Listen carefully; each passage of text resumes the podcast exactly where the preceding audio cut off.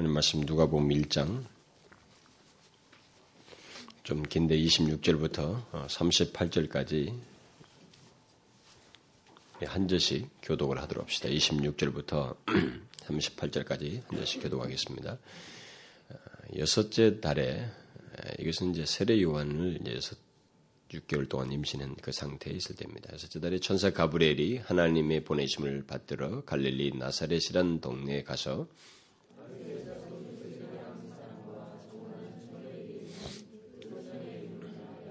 그에게 들어가 가로되 은혜를 받은 자여 평안할지어다. 주께서 너와 함께 하시도다 하니.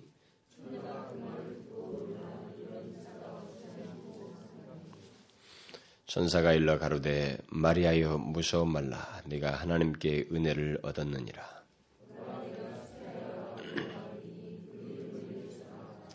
저가 큰 자가 되고 지극히 높으신 이의 아들이라 일컬을 것이요. 주 하나님께서 그 조상 다윗의 위를 저에게 주시리니.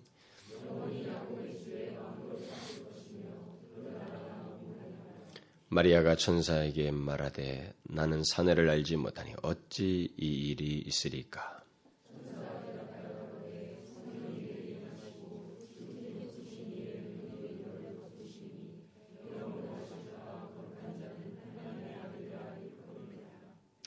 보라 내 친족 엘리세벳도 늙어서 아들을 배웠느니라 본래 수태하지 못한다 하더니가 이미 여섯 달이 되었나니 다 찍습니다. 마리아가 가로되 주의 계집종이오니 말씀대로 내게 이루어지이다 하며 천사가 떠나가니라. 엊그저께 주일날에 음, 하나님의 아들 예수 그리스도께서 무엇을 위해서 이 땅에 오셨는지에 대해서 나실리 이름을 예수라 하라고 한 그 천사의 말을 그 예언적인 말이죠. 그 말을 아, 묵상을 해보았습니다. 그리고 본래는 원래 오늘은 그 말씀 이후에 있는 주의 사자가 계속해서 말한 그 나실 그분 그 예수 하나님의 아들 그분에 대한 또 다른 이름을 그 임마누엘이라고 그 예언된 이름을 다시 아, 소개하는 내용이 나오는데 그 내용을 살펴볼 예정이었어요.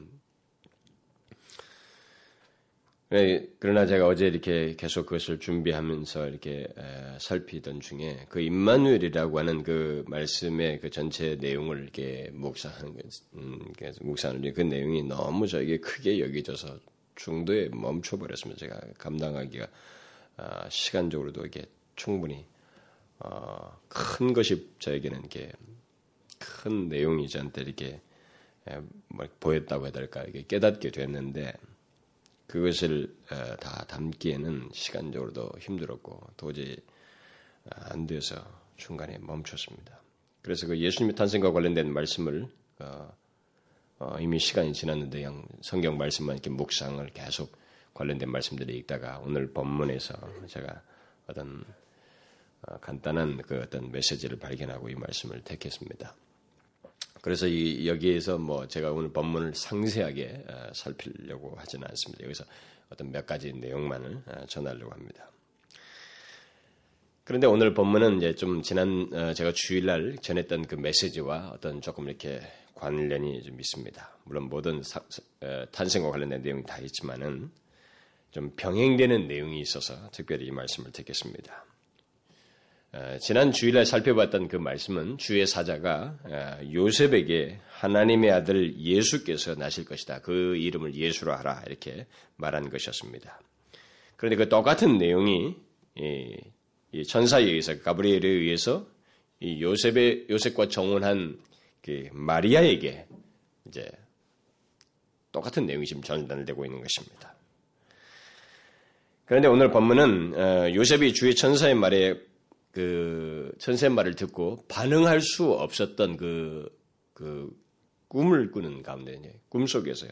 이렇게 도저히 그 요셉은 그것을 반응할 수 없는 상태에서 그 말을 들었던 것에 반해서 오늘 이 내용은 얼마든지 그 놀라운 소식을 들은 이 마리아가 얼마든지 반응할 수 있는 의식이 깨 있는 상태 속에서 이 말이 전해지고 있고 그리고 그것을 들은 이 사람의 그 반응이 상세하게 기록되고 있기 때문에 어, 어떤 특별한 또 우리가 그런 반응과 관련해서 생각해 볼 좋은 내용이 여기 담겨 있다고 생각합니다. 그래서 거기에 초점을 맞춰서 제가 오늘 살펴보려고 합니다.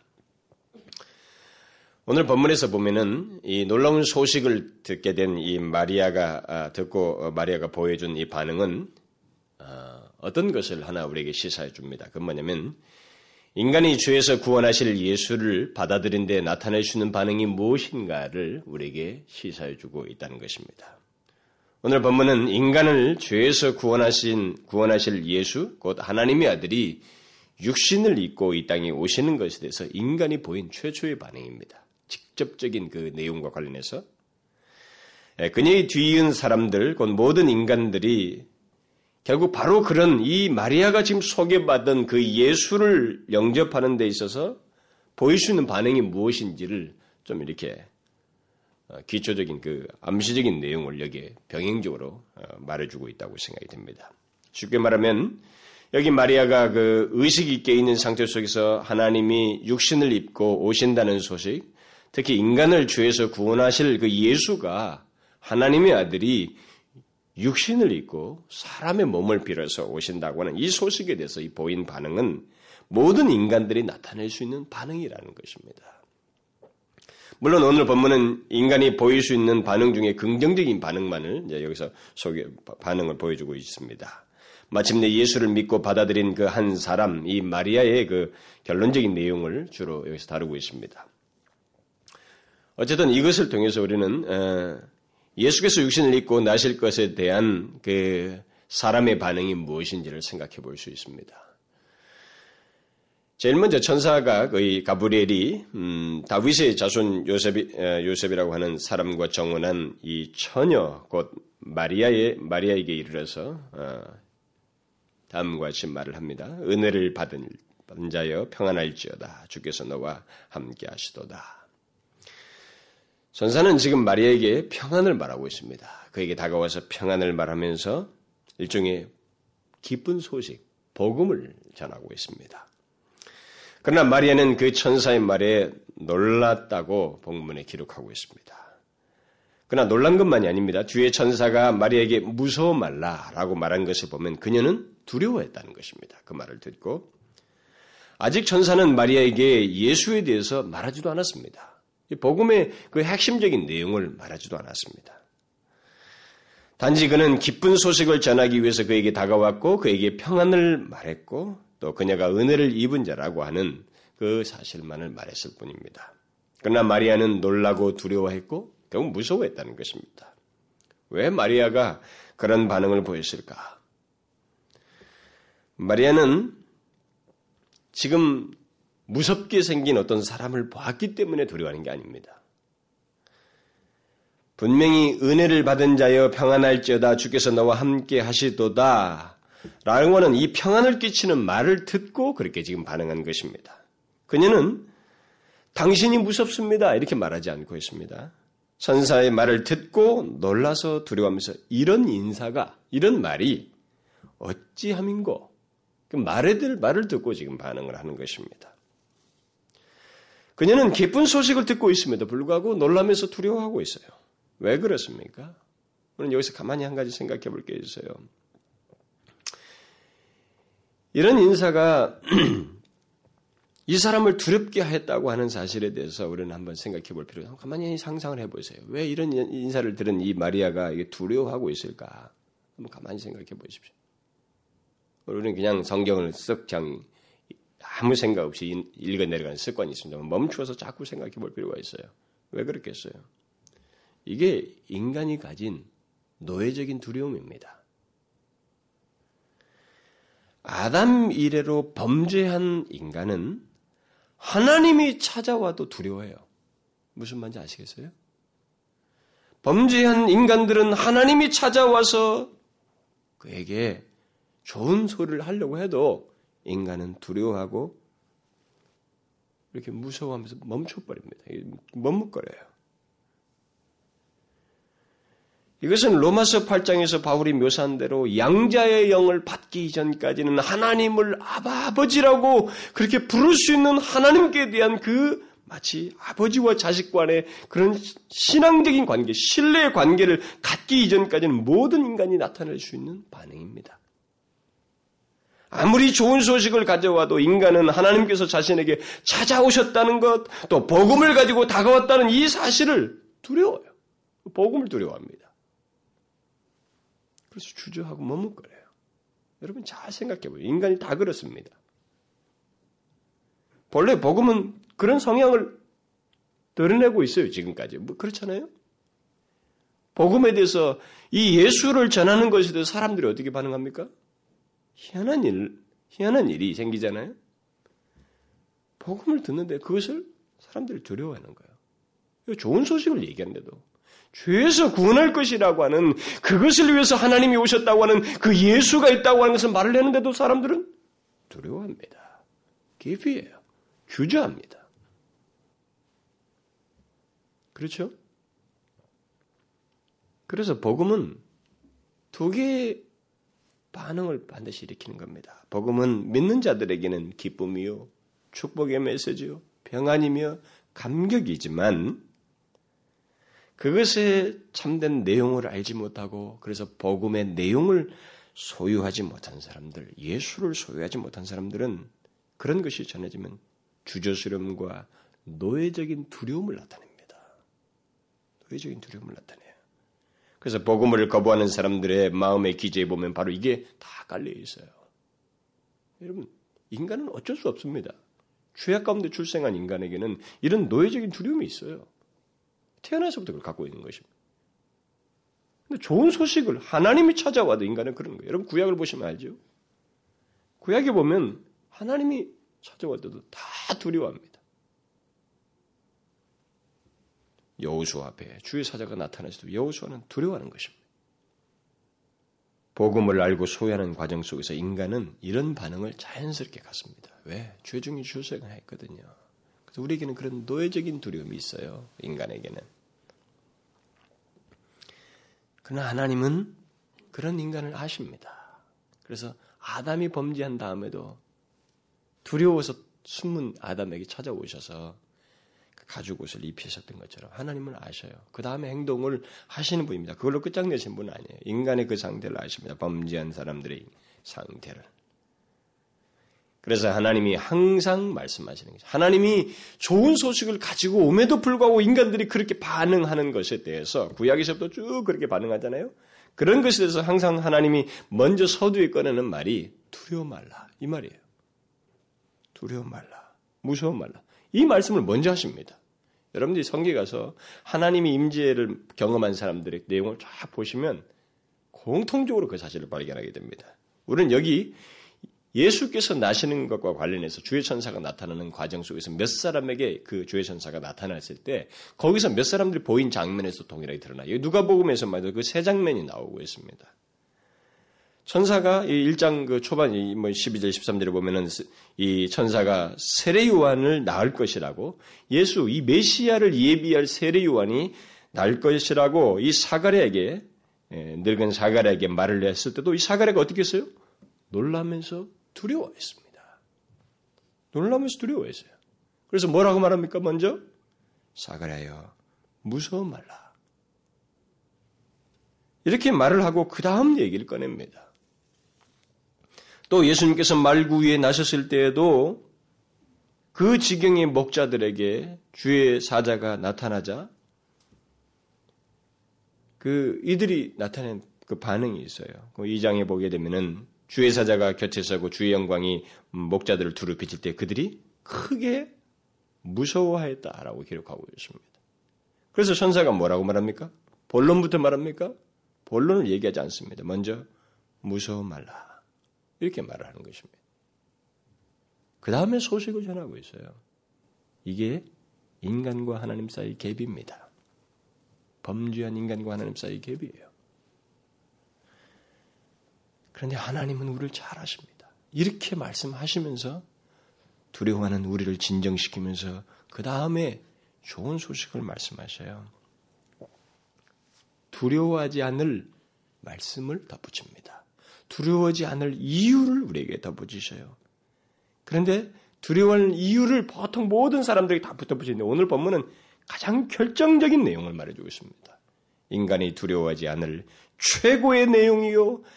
가장 결정적이고 근본적인 이유를 오늘 여기서 주의 사자가 말해주고 있습니다. 그게 무엇입니까? 예수입니다. 예수예요. 인간이 가진 모든 문제와 고통과 그런 노예적인 두려움으로부터 그런 것의 모든 원인이 되는 죄에서 구원하실 예수를 소개하고 있는 거예요. 예수를 얘기하고 있습니다. 두려워하는 마리아에게 천사가 두려워 말라고 하면서 뭐라고 덧붙입니까? 보라. 내가 수태의 아들을 낳으니 그 이름을 예수라 하라. 저가 큰 자가 되고 지극히 높으신 이 아들이라 일컬을 것이요. 주 하나님께서 그 조상 다윗의 위를 저에게 주시려니 영원히 야곱의 집에 왕노를 하실 것이며 그 나라가 무궁하리라. 전사는 마리에게 너무도 크고 비밀한 얘기를 말하고 있습니다. 그러나 핵심은 예수예요. 예수입니다. 구세주 예수께서 육신을 입고 오실 것이라는 것, 그는 하나님의 아들이라는 것, 그는 왕권을 가지신 분이시라는 것, 그것도 영원히 왕노로 타실 분이시라는 것을 말해주고 있습니다. 바로 그 구원자의 왕이신 하나님이 자신의 몸을 빌어서 육신을 입고 오실 것이라는 것을 말하고 있습니다. 이것은 분명히 기쁜 소식입니다. 이것은 복음입니다. 죄 가운데서 고통하면서 두려워하는 인간, 하나님께서 좋은 소식을 가지고 와도 그것을 두려워하고 기피하는 인간에게 이것은 형용할 수 없는 기쁜 소식이에요. 그렇죠? 다른 해결책이 없는 것입니다. 그런 것으로부터 근본적으로 우리를 구출해낼 수 있는 다른 해결책이 없어요. 일시적인 것이 아닙니다. 이것은 근본적인 해결을 얘기합니다. 바로 하나님이 오신다. 하나님이 육신을 입고 오신다. 예수다. 이렇게 죄에서 구원할 자이다. 이렇게 말하고 있는 것입니다. 여러분 한번 생각해 보십시오. 우리는 이 부분을 자꾸 생각해 봐야 돼요. 예수 그리스도에 대한 성육신을 잘 생각해야 됩니다. 두리뭉실하게 뒷부분만 생각하면 안 됩니다. 성육신의 전말을 알아야 됩니다. 그리고 정확하게 그걸 믿어야 돼요. 못 믿으면 그 사람은 이 문제를 해결해야 됩니다. 이것은 그리스도인임을 규정하는 중요한 내용이기 때문에 반드시 믿어야 돼요. 가만히 생각해 보세요. 지금 마리에게 전해진 이 내용, 구원자 하나님이 육신을 입고 오신다고 지금 말하고 있습니다. 이 상황에 대해서 여러분 가만히 생각. 이게 간단한 얘기예요? 이건 정말로 엄청난 얘기입니다. 이건 소식치고는 너무너무 큰 소식이에요. 그것이 이루어지는 내용도 뭐 상상할 수 없는 내용이지만 이 소식 자체가 너무나 큰 소식입니다. 죄 가운데서 두려워하는 우리 인간에게 그런 것을 아주 자연스럽게 드러내고 있는 나에게 하나님 자신이 친히 육신을 입고 찾아오신다고 하는 그래서 죄에서 구원하시기 위해서 오실 예수다라고 말을 하고 있습니다. 여러분 이런 놀라운 소식에 기쁜 소식에 나중에 이 장에 가보면 큰 기쁨의 좋은 소식이라는 말씀이 소식 앞에다 수식을 한참 붙이고 있어요. 큰 기쁨의 좋은 소식이 이런 소식이 사람에게 어떤 반응을 가져오는가 보십시오. 마리아가 어떻게 반응합니까? 나는 사내 아이를 알지 못하니 어찌 이런 일이 있으리까? 어떤 일이 어찌 이런 일이 있을, 있을 수 있겠는가? 이렇게 말합니다. 마리아는 지금 천사가 말한 내용 전체를 다 유념치 않고 있습니다. 특히 나실 그분이 어떤 분이신지에 대해서 분명히 명해주고 있지만 말해주고 있지만 그런 내용에 대해서는 크게 생각지 않냐고 내가 어찌 내게 어찌 이 일이 있을 수 있습니까? 라고 이렇게 그런 말을 먼저 합니다. 무엇입니까? 여러분, 인간은 하나님을 담을 수 없어요. 응? 하나님의 오심에 대해서 인간은 꼭 이런 식이에요.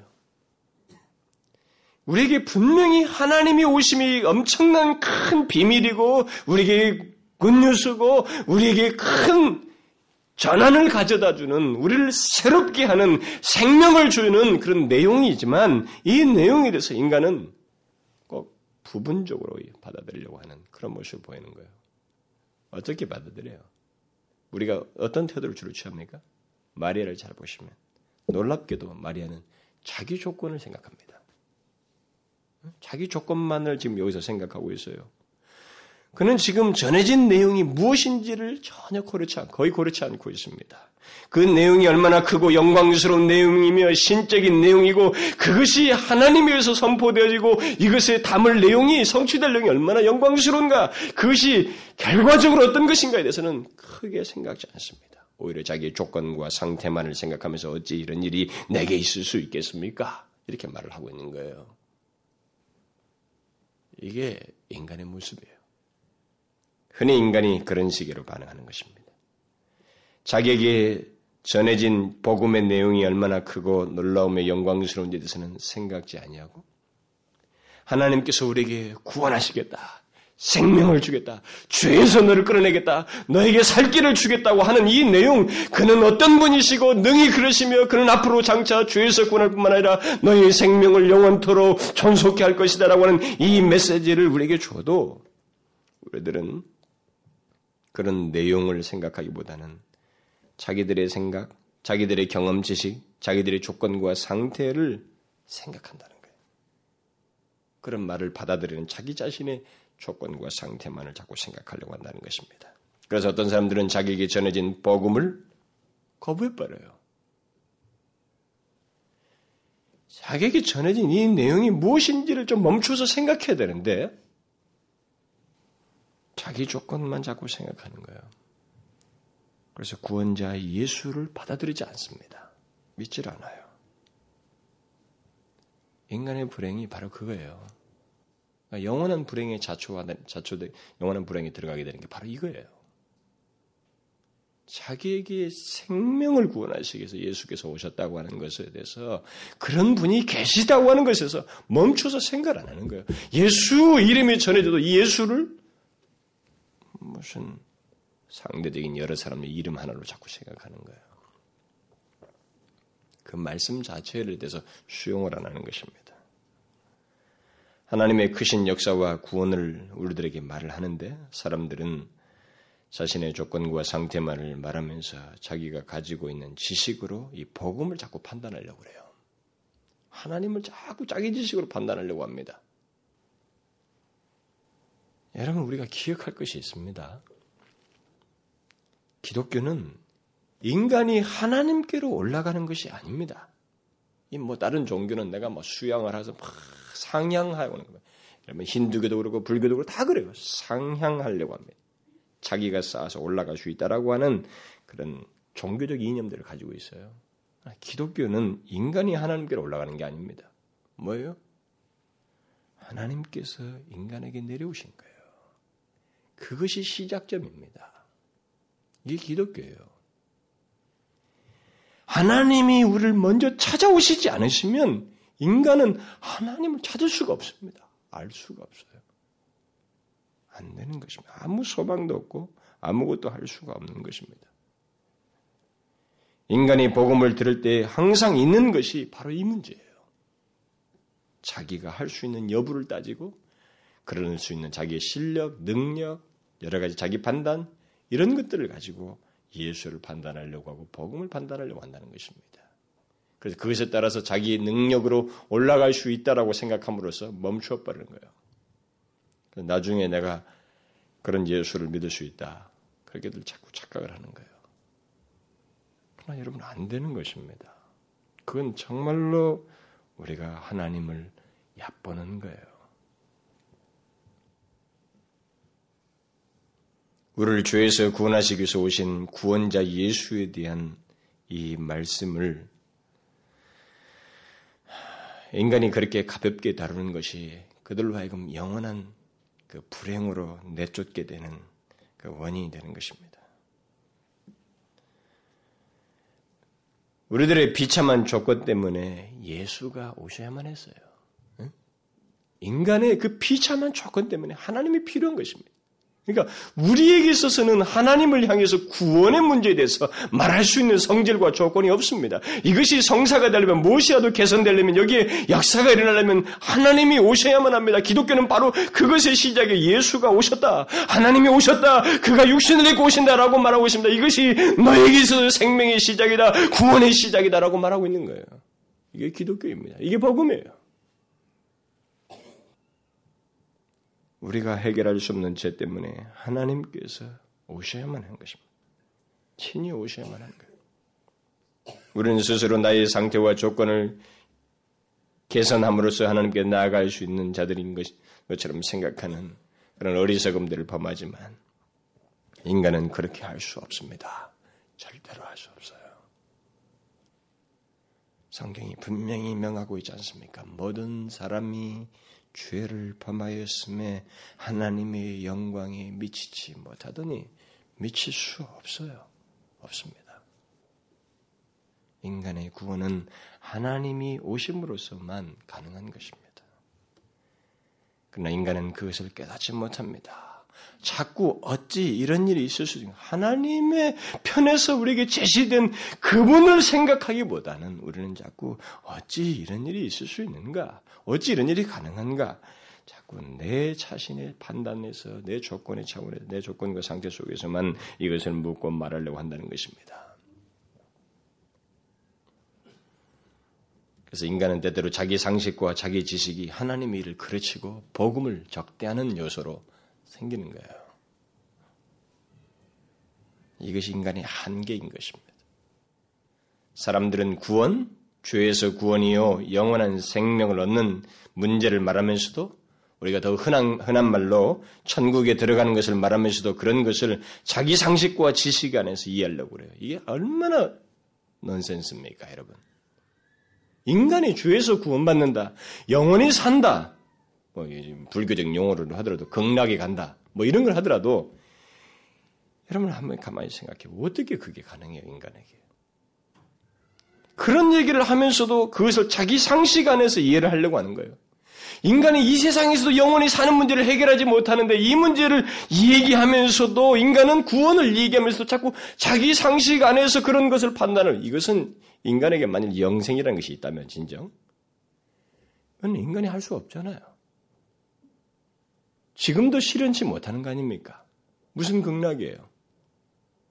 있을 수 없는 것입니다. 구원을 얘기하려면 내가 어떻고 어떻고 내가 할 수 있는 여부와 상관이 없어. 이것에 의해서 결정되는 게 아닙니다. 먼저 하나님이 오셔야 돼. 하나님이 오심으로써만 가능한 것입니다. 인간이 놓치고 있는 것이 바로 이겁니다. 나의 생각과 판단과 지식을 넘어서는 하나님을 생각지 않는다는 거예요. 전해진 바로 그 메시지를 듣지 않는다는 것입니다. 인간의 생각을 넘어서는 나의 조건을 넘어서는 그러기 위해서 구원해 오신 예수를 생각지 않는다는 거예요. 인간은 치독스럽게도 이것을 생각지 않습니다. 인간은 복음을 주면 나를 생각해요. 복음을 제시하면 예수를 전하면 자기 능력, 자기 판단, 자기를 생각합니다. 자기 조건과 상태를 생각해요. 그렇지 않습니까? 이상스럽게 그렇게 하고 있습니다. 지독스러울 정도로 그렇게 해요.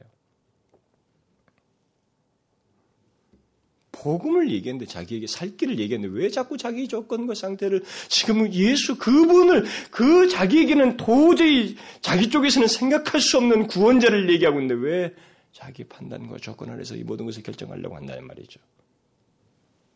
그게 인간이에요. 하나님은 하나님이 와도 인간은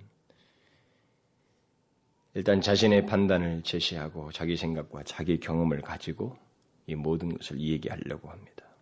어찌 이런 일이 어찌 이런 일이 있을 수 있어요?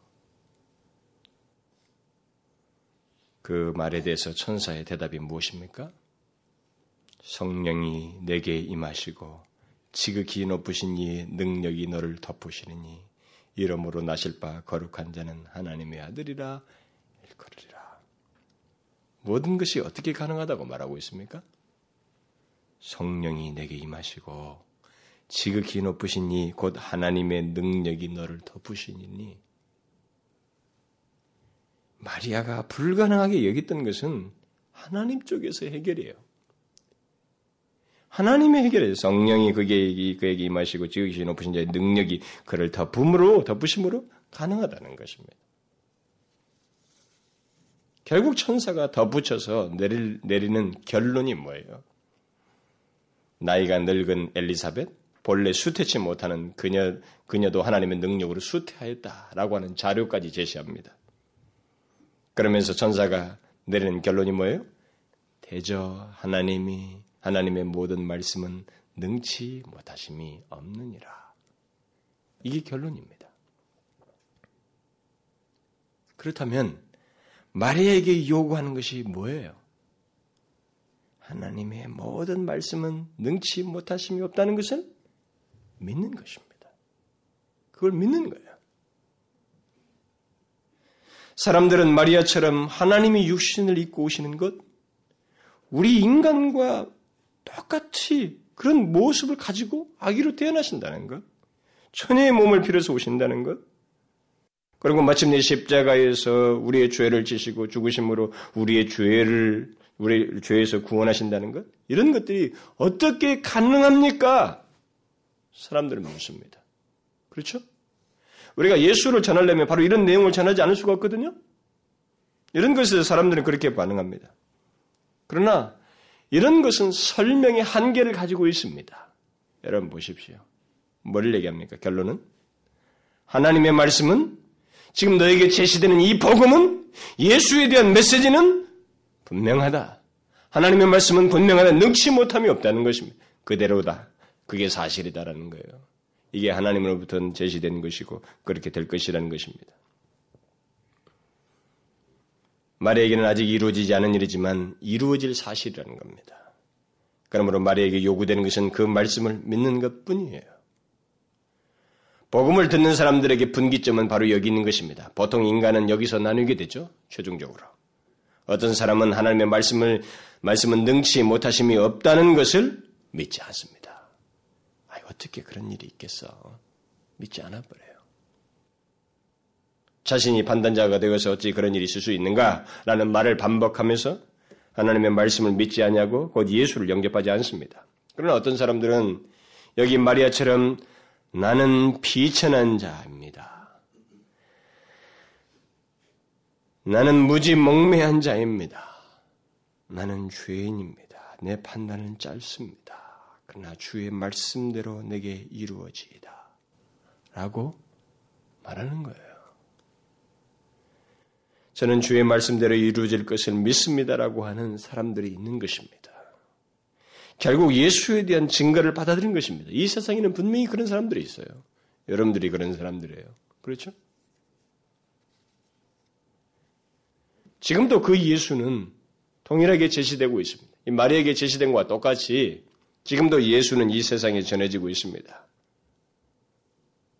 어떤 예수요? 이 천사가 말한 그대로 예수입니다. 우리는 예수를 신비적인 것만 생각하면 안 됩니다. 그는 구원자 예수는 철저하게 완전하게 인간이셔야만 합니다. 우리 죄를 지셔야 되기 때문에. 동시에 그는 죄가 없으신 완전한 신이셔야만 합니다. 그렇죠? 한 인격 안에 신성과 인성을 가지고 계셔야 돼요. 그렇기 때문에 이 부분에 대해서 모든 것에 대해서 이의 없이 여기에 대해서 조금도 의심 없이 믿는 자가 되어야 됩니다. 물론 이 마리아가 보인 것처럼 어떤 반응이 이런 과정이 있을 수 있어요. 그러나 결론은 하나님의 백성은 저희 죄에서 구원할 자기 백성은 바로 이것을 믿는 자입니다. 천사가 전해준 메시지가 뭐예요? 그는 하나님의 아들이다. 죄에서 구원하시기 오신 예수이다. 그런데 그분은 육신을 입고 온다. 불완전한 육신, 썩어질 육신을 입고 온다. 그리고 그 육신을 입고 죄를 지시고 죽는다라는 거 예수. 죄에서 구원한다 아니겠어요? 십자가까지 포함하는 것입니다. 만약에 우리가 이 예수를 설명하는 데서 조금 더 보조자로 쓸 수 있다면 천사가 엘리사벳 얘기를 하잖아요. 엘리사벳도 수태치 못하는데 하나님의 말씀대로 수태하게 되었다.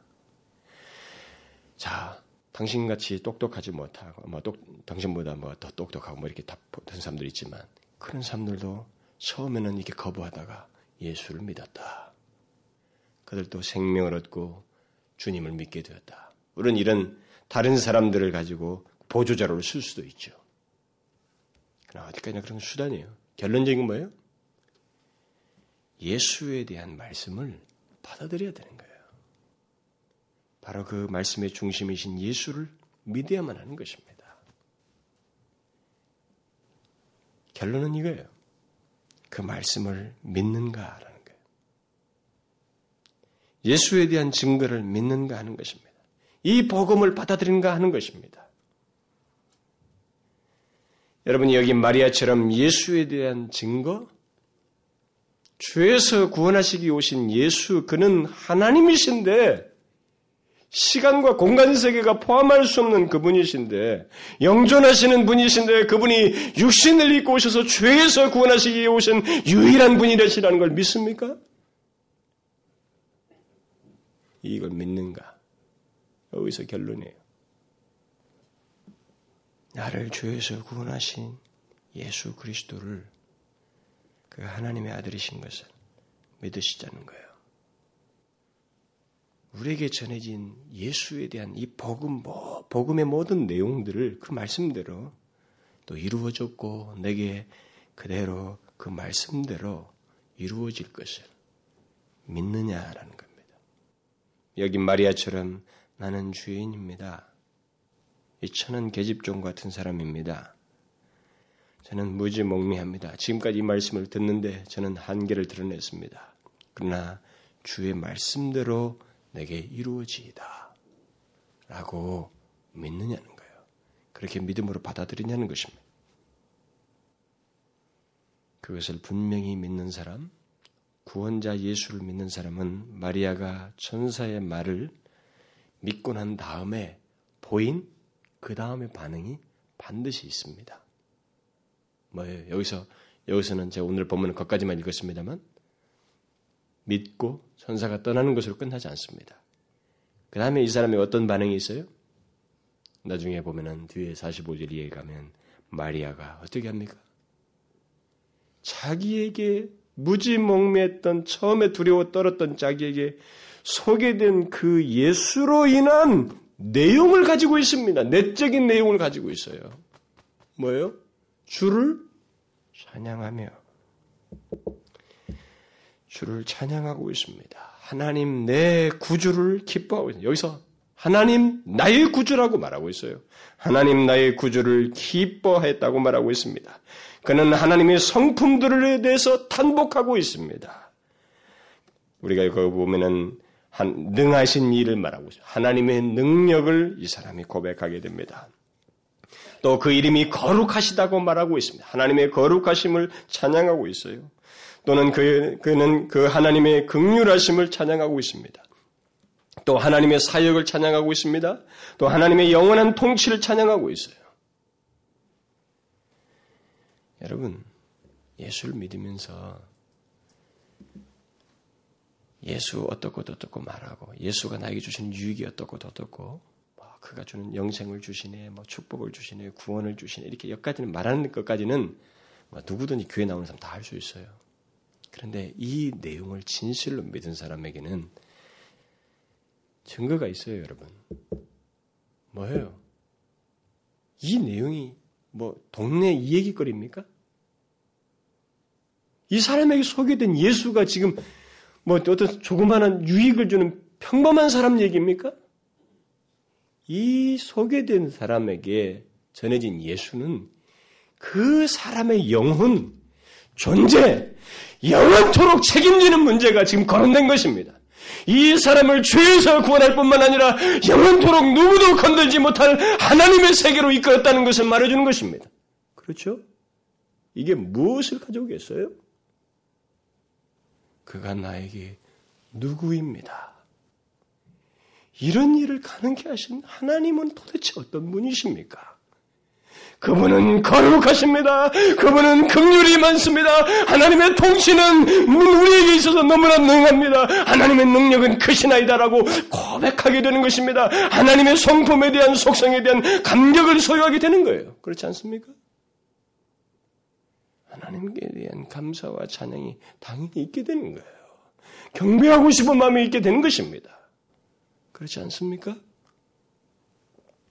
예수를 믿으면서도 그가 나에게 구원을 주셨네 어쩌네 말을 하면서도 뒤에 가서는 감격은 두째치고 죄에 쩌들려서 자기 생활에 쩌들려서 그 사람은 깊이 회개하든지 예수를 다시 만나야 돼요. 무슨 말인지 알겠어요? 제발 그런 사람들은요, 속으로 예수 믿는다고 말하십시오. 하나도 달라질 바가 없는 감격은 두째치고 하나도 달라질 바가 없는 죄 속에서 계속 살아가는 사람들 하나님이 시라는 것에 대해서 계속적인 삶을 살아가는 사람들에 대해서는 의문을 제기할 수 있어요. 그렇지 않습니까? 주의 말씀대로 될 것입니다. 그 예수를 저는 믿습니다. 실제로 믿었을 때 그 사람에게 있어서 예수가 주는 이 복이 이게 이 사람에게 밀려오며 한 인간의 지금까지 살아왔던 생각을 뒤엎는 지금까지 내가 알고 경험했던 모든 것을 뒤엎는 새로운 지평을 보게 되는 것입니다. 놀라운 하나님의 은혜를 깨닫게 되는 거예요. 그래서 도대체 어찌 이런 일이 있을 수 있는가? 이렇게 하신 하나님은 도대체 어떤 분이신가? 그분의 성품은 어찌 하신 거야? 어떻게 그 거룩하시면서 극률이 그렇게 무한하신가? 하나님의 그 존귀하심과 거룩하심과 극률 무한하심과 그 영원한 주권에 대해서 가만히 있지 못하게 되는 것입니다. 그렇지 않습니까? 그 사람이 바로 예수를 소유한 사람이에요. 그 사람이 그리스도인입니다. 여러분, 일시적으로는 어려울 수 있어요. 일시적으로는 마음의 고통과 산란함과 복잡함과 안타까움을 가질 수 있습니다. 마음의 고통과 어려움들을 일시적으로 가질 수 있습니다. 그러나 우리에게 근본적으로 예수가 누구이신지를 알면 우리는 다시 그것 때문에 언제든 소생할 수 있는 큰 부심점을 가지고 있는 것입니다. 그렇죠? 그가 누구입니까? 이 마리아에게 소고이 되는 예수가 누구입니까? 하나님입니다. 그를 믿는 자를 영원토록 지키시고 생명을 주시고 누구도 그를 손대지 못하게 할 그의 생명을 건드리지 못하게 할 하나님의 백성으로 삼으시는 것입니다. 자기 백성이에요. 그러므로 여러분 예수를 믿으십니까? 여러분들이 청령 바로 이 예수를 그대로 믿으십니까? 그러면 여러분 이 예수가 여러분들의 생각과 고통과 어려움과 뭐 나름대로 생각하는 이것을 훨씬 넘어서는 오늘 하루의 삶에 넘어서는 여러분들의 생명을 영원토록 책임지시는 그분이시라는 걸 잊지 마십시오. 죄가 주는 모든 결과 영원한 죽음까지 해결하신 분이시라는 것을 잊지 말아야 됩니다. 잊지 마십시오. 우리가 믿은 예수는 이건 없습니다. 이 우주에. 유일한 거예요. 유일한 분을 우리가 믿고 소유하게 된 것입니다. 이 기쁨, 이 은혜, 마리아처럼 노래해야 되는 거예요. 하나님 정말로 엄청납니다. 주의 극률하심은 헤아릴 수가 없습니다. 감히 누가 하나님 앞에서 교만할 수 있겠습니까? 그러잖아요. 힘을 보이사 마음의 생각에 교만한 자를 흩으셨고 누가 하나님 앞에 교만할 수 있습니까? 그렇게 말을 하는 것입니다. 예수를 정확히 믿으면 하나님의 모든 은혜의 풍성함이 예사롭지 않게 여겨지는 것입니다. 찬양과 감사의 삶이 됐다는 것이에요.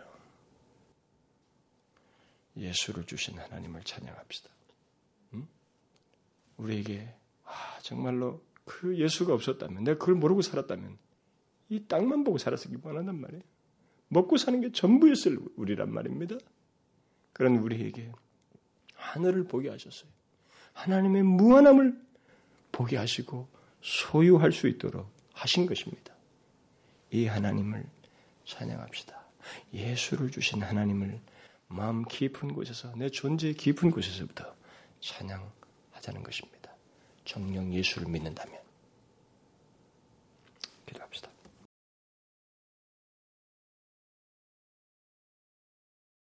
우리에게 버려져 마땅한 우리에게 예수를 주신 하나님 아버지 감사합니다.